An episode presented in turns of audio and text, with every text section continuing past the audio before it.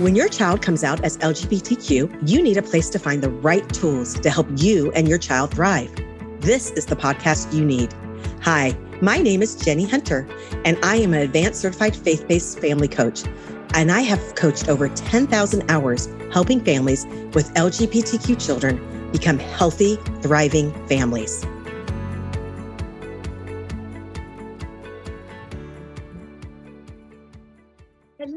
Everybody. Welcome back. Thank you for listening today. I'm so glad you're here with me.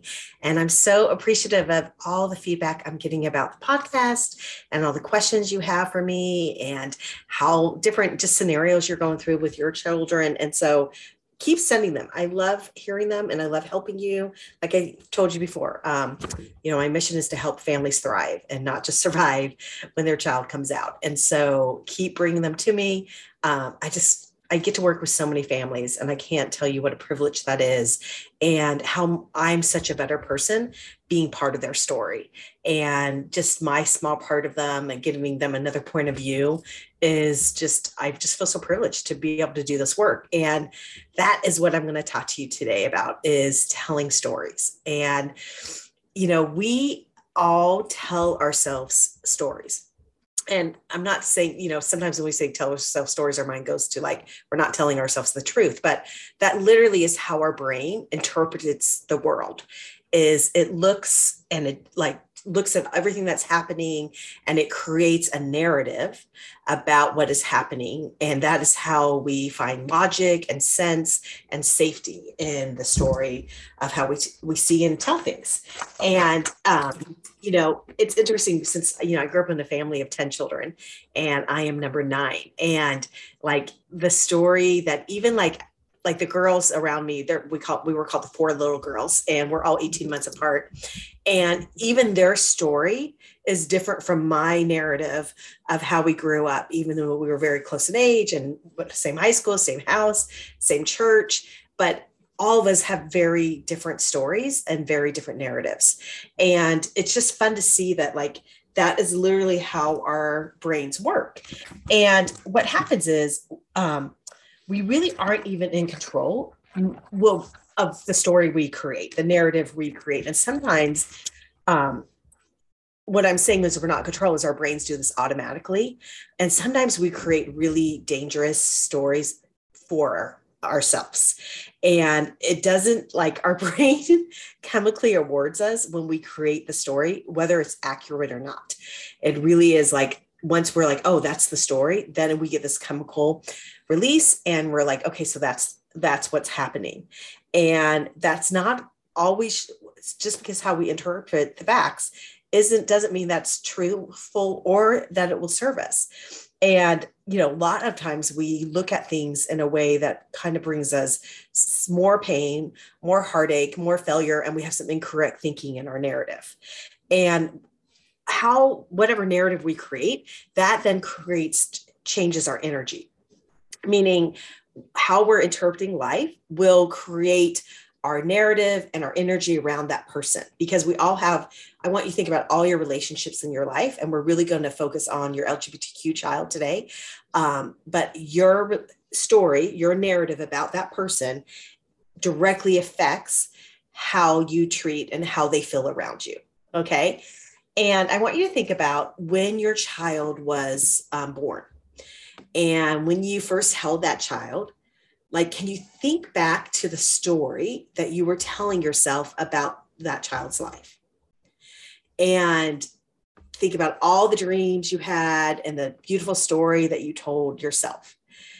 And then compare it to that story, the narrative you told yourself when your child came out. And think I would really love for you to journal about these two different stories. And I want you to see the gaps and the differences. And if you changed at all with how you thought their story is. And what happens is we have to go through, um, and this is like Brene Brown's process, which I think is really interesting, which is reckoning, rumble, and revolution. and the reckoning is the hardest part of it.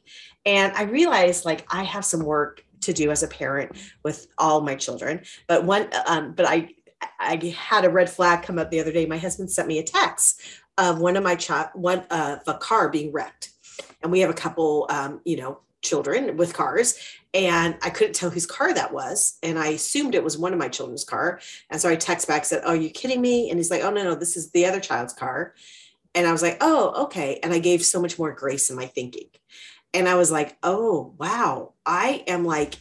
The narrative that I'm telling about the child who I thought's car was wrecked is not serving me because I was feeling um, really some anger and some judgment about this. And then, same circumstance, car was wrecked, right? But I had a different thought and a different narrative when I thought it was a different child. And that gave me where I call reckoning, where I'm like, oh, I have like acknowledgement. So reckoning is like when you are like willing to like notice like something's triggered, like, oh, like you react to a to somebody's narrative, some incident in a negative way. And I was like, oh, that came up. And then I want you to get curious with it. The first part is like you acknowledge, like your my emotion that came up was not the car that got wrecked. It was what I was saying about the child who whose car I was wrecked, right? And then when I realized it was a different child and had a different narrative, I realized, oh, my narrative is not serving me about this child. Okay.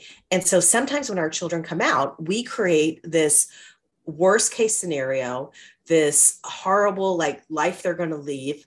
And that becomes our story for our LGBTQ child. And the problem with that is then you are operating from that narrative and from that story, and it's not going to serve you. Okay. And so you have to get curious about it, where you're just like, is it really true? Okay, what am I thinking that is causing me to feel this way?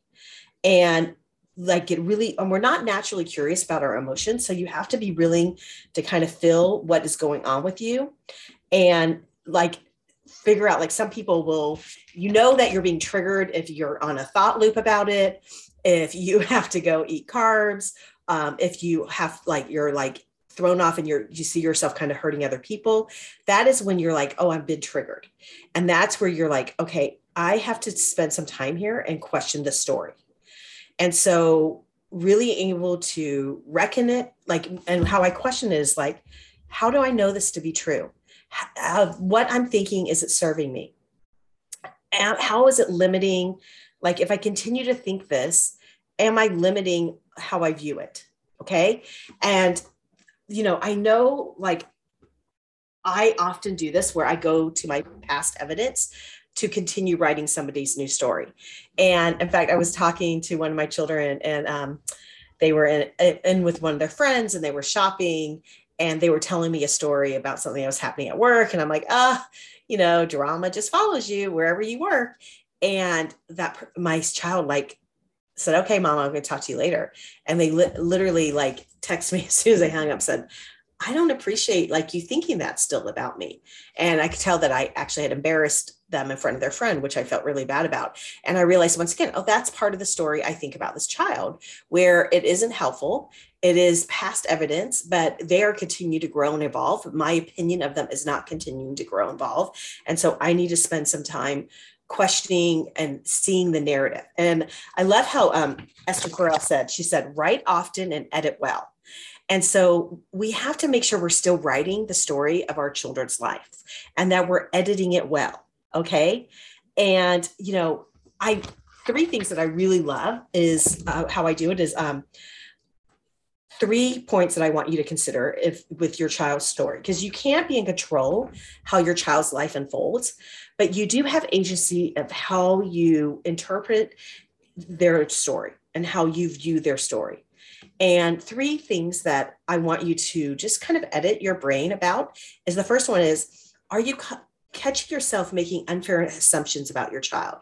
Um, I was telling you about the, the text stream, right? Where I was like, oh, this is this child messed up again, right? And that was an unfair assumption. It wasn't even about that child. And my brain went there. Like that's how much our brain will look for evidence. Like whatever we persist on will persist. And so our opinions about our children will continue to persist. Um, number two, is the story worthy of respect for your child? Like, how are you thinking about your child? Is it in a respectful way? And number three, do you find yourself explaining to others like your child's behavior why they're acting a certain way where you're kind of justifying their life choices okay those three things will make you will not serve you as the parent of your child um, and it will create disconnection in your relationship. And what it really shows you is that you are trapped in a story about that child and it is a story that isn't serving your child and isn't serving you.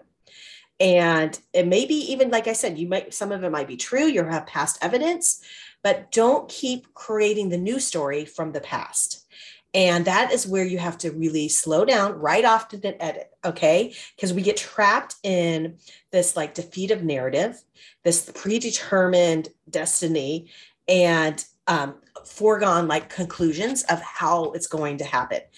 And we don't even know we're doing it, but we just create this like preconceived script of like how our child's life is going to go. And I, that's why I want you to think about when your child was a baby you created a narrative, a script of how that child's life was going to go. When they came out, you probably that interrupted that script and that narrative, and that felt very painful. And your brain likes to go all or nothing. Like, well, if it did, can't create this beautiful story that I created for my child when it was born, then it's going to go to nothing of like none of the things that I think that my child will have is not going to be there anymore.